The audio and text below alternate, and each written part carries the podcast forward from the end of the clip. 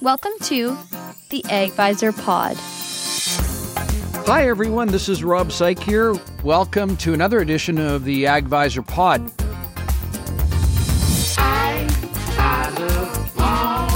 And uh, you've been following us on our long format where we've been doing our webinars with three experts. This is short format. I'm going to be reaching into AgVisor Pro and grabbing questions that are of interest to me and then reaching out to the experts on AgVisor Pro and having about a 10 to 15 minute conversation about the topic and helping you learn a little bit more about that expert who can be reached on AgVisor Pro. So, welcome. Let's get going.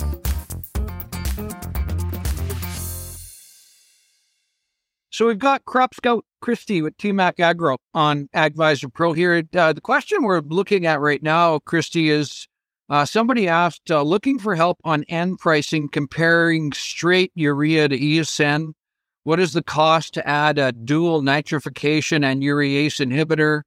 Or what are the costs of straight nitrification or urease, urease inhibitor? Thanks in advance. So that's a question on AgVisor Pro. Uh, when a when a farmer asks you whether or not they should be using some sort of a nitrogen stabilizer, Christie, how do you approach, uh, you know, dissecting that question? I think the first question we have to ask ourselves when we're even, you know, making purchases for things like nitrogen is how much efficiency am I going to get out of this material in the first place? What are my goals? And is this a risk strategy that I'm willing to accept certain amount of losses? There's no hiding the fact that when we apply nitrogen to the surface of the soil, I'll just use that nitrogen as yep. an example here, that it does have a fate and it isn't always inside of the plant, right? So the concept is in ag, we're going to buy urea, apply it to the surface, and pray that it gets into the crop. But that's not a strategy. Um, that uh-huh. is the hope in a, in a dream, but that's not really how the real, you know, soil physics and soil biology works. So we have to think about how much of that nitrogen is actually going to get into the plant. More recent studies have shown, you know, looking analyzing nutrient use efficiency in different geographies across the globe, that the U.S. is coming in at about fifty percent on nitrogen use efficiency. So if we break, oh. if oh. we break that down, what that really means is fifty percent of the nitrogen we purchase and apply is getting into the plant. Where's the rest of it go? Fifty percent is going into the environment. I know our our our our grade in Western Canada is higher than fifty percent because of our environment being more more dry. We're we're we're just a drier environment. So if if somebody is going to, you know, look at the trade off of making a decision versus, well, I, I guess if if you've got losses that are potentially as high as fifty, you'll never get them to zero because, of course, we we're always going to have some losses in the environment. But when a, when a farmer is looking around, in this case, the question is around ESN, which is a polymer coating versus nitrification inhibitors. There's a difference there because polymer coating is blending in ESN with urea versus the other ones which are coating urea. Can you talk a little bit about that? Yeah, so so a polymer coating, um, and, and sometimes people associate polymer with plastic, and that's not necessarily true. Polymers exist in all kinds of plant material around us. It's a natural binding agent that's out there. Um, so don't be afraid of the word polymer necessarily. Um, but the function of, say, for example, ESN requires water infiltration into that prill to uh-huh. slowly degrade it and slowly release it out of that. Works like a, a net or a um, more like a, a bubble wrap around that urea. There's other products that are kind of designed more to be a mesh. So they are a little less um, reliant upon significant rainfall to release. So depending on when your nitrogen is most important to be releasing, think of when you're applying versus when the plant will need it. So this comes in back into my original question of your nitrogen use efficiency. We want to match when the plant needs it as closely as we can with our application. So if I only have one chance to apply nitrogen and I'm going to use a material that requires significant water, but I happen to be in a geography that's in a D4 drought, say, for example, in Oklahoma, Nebraska, Kansas, and yep. any other points, panhandle of Texas, that's probably not going to be an ideal match for what your farm needs. So again, it comes back to managing our risks of loss. Sometimes that's to the environment. Sometimes in that case, it's the lack of water that will prevent the nitrogen from re- being released to the plant. Right. So when I was working on silage corn, for example, or even uh, on longer on longer season canola, uh, I often would prescribe somewhere in the neighborhood of uh, between 20 and 30 percent ESN in the blend, and so that provided that release later in the season. Uh, I wasn't worried so much about stability early on because again our our soils here are colder. But if, if you're in drier uh, and and hotter conditions, then you're going to want to get that stability on early. And I I think that there's you know primarily two things you're trying to control is urease slowing down the urease enzyme, and the one is slowing down the nitrobacter. So that's right.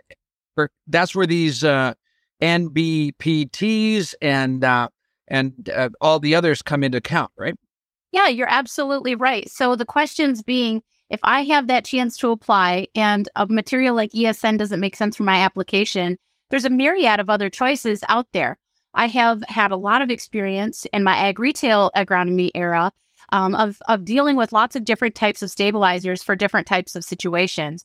We found that convenience in many cases trump. Are they hard to put on and mix, uh, Christie? Yeah, so that's what I was getting at. Convenience really it plays a big factor when you're trying to push out, you know, a lot of tons and get things delivered for the farm, especially if you're custom applying or if we have a short window with which we can apply. And so we want to make the best decision in that situation. And so stabilizing with combination materials, um, depending on your particular or environment details, um, you know, combination materials make a lot of sense. Something that has both an NBPT as well as a DCD, which would help to stabilize or reduce, minimize losses, shall we say, in the denitrification side of things after a rainfall event or in saturated soils. One of the issues that we have where NBPT can be a really important support for you in hot environments, in damp environments, um, even if it's cool and damp, you can still be subject to some volatility in that situation because nitrogen is so highly reactive with moisture. So when that prill of urea comes in contact with moisture, it very quickly wants to do something. And so introduce an NBPT to the situation. What we can do is kind of um, outpace or or slow down what is really happening there with the urease um, it, it, enzyme and slowing down that conversion um, while it, while it binds into the soil solution. So, so what I'm kind of getting out of this is if I wanted to ensure that I was having a later release then I might consider adding some ESN into the blend to to allow that polymer to release later on in the season.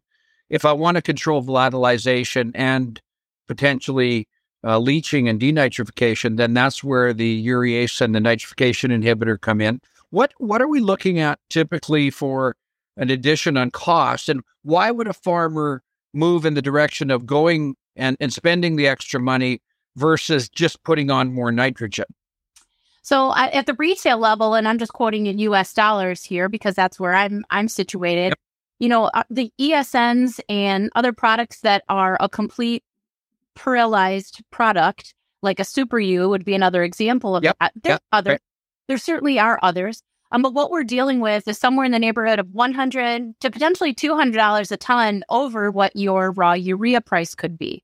So you have to factor in what your return on investment is going to be when you're making these decisions, right? It's a partially to manage risk, but also partially to stay in business. And so you have to weigh the cost of a material like that into the situation and see, am I losing enough to want to do something like that? Some of our urease inhibitors, DCDs, and combination products like Excelis Max, for example, is a is a tool that is going to come in somewhere between sixty five to eighty dollars a ton, and you can treat the whole ton there without being concerned. Right.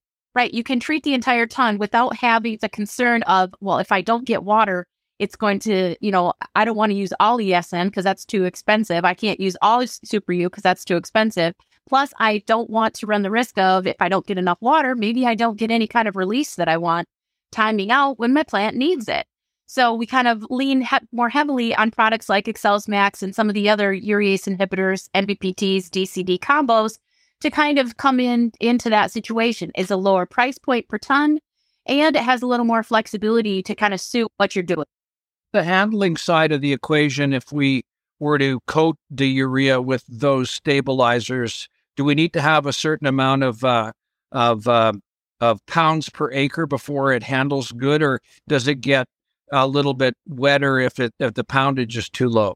Do you know? I mean, that's a really good question. And again, going back to my ag retail experience, I I learned how to run the blender and treat blends yeah. Many many moons ago. I no longer do that. We have an awesome team that does that for us here in Michigan. But um, one of the one of the considerations for that is um, if I if I bought my urea at a co-op or or at my local ag retailer, I have to work with them to make sure they can actually get the amount on that blend that I want. So yeah. um, a lot of our DCD and NBPT combo products are somewhere in the neighborhood of 96 ounces per ton, you know, three, maybe even four quarts per ton. It can get wet. So unless there's a specific dry agent or that that blend has time to dry, whether it be in the truck or whatever, you know, it, it you have to take a few extra steps and considerations. There's other materials that are much lower use rate. Um, again, Excels Max provides that at, at a much lower use, yeah. 32 ounces per ton, and it has a patented drying process there's some really cool things that can be done there. Um, but you really have to ask those questions of your retailer. A lot of times, a retailer carries a specific brand of um, nitrification inhibitor because of its handling conveniences, right? Right. Well, as long as it has some NBPT and it handles well, they're going to use it. So you need to ask those questions. If you're a farmer, um, it's important to have that conversation with whoever you're purchasing your urea from to make sure they can do it for you. Well, if you dropped in on this conversation and you were from Mars, you'd be wondering what all the acronyms mean. This is a, uh, you know, it's an important conversation, and and and it one requires uh, a little bit of insight. So, Christie, this has been a really good conversation, and uh, you're available in AgVisor Pro. But if you could uh, profile for us a little bit of your background and and what people could know about you before they reach out to you. Yeah, thanks a lot, Rob. So I, I'm Christie Apple. I'm an agronomist in Central Michigan. And Central Michigan has a lot of row crop, sugar beets, corn, wheat, your traditional row crop acreage, right? Um, so I've been working in that market space for the past 15 years. In fact, this is my 15th growing season, believe it or not, and um, enjoying every single little bit of this. Um, I the last couple of years, the last five or so years of my career, I've added on some specialty crop advising as well. So I work heavily in the vineyard, orchard, and specialty crop space these days, and I have a lot of fun doing that. Um, and one of my main focuses that I've spent a tremendous amount of time developing is agronomy through the lens of soil health. That's not something that's traditionally taught in the universities. And so a lot of sure conventionally trained agronomists haven't really given the consideration to the biological functioning or the biological responsibilities that are taking place in the soil that we're being asked to manage. So I learned agronomy through uh, the lens of soil health. And so a lot of what I do has to do with nutrient use efficiency, minimizing negative impact on the environment, and maximizing uptake and utilization of the things that we are actually applying. Wow, that's that's quite a dossier. And uh, again, if uh, if you folks uh, listening to this want to reach out to Christie, she can provide all kinds of services and consultation to you through AgVisor Pro.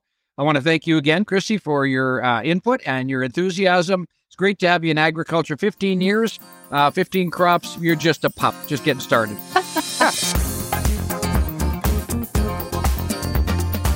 So that was a great edition of the AgVisor Pod short version with a great expert. Our experts are available to you on AgVisor Pro. Come onto the app, upload a question, get responses, participate in communities. Welcome to AgVisor Pro.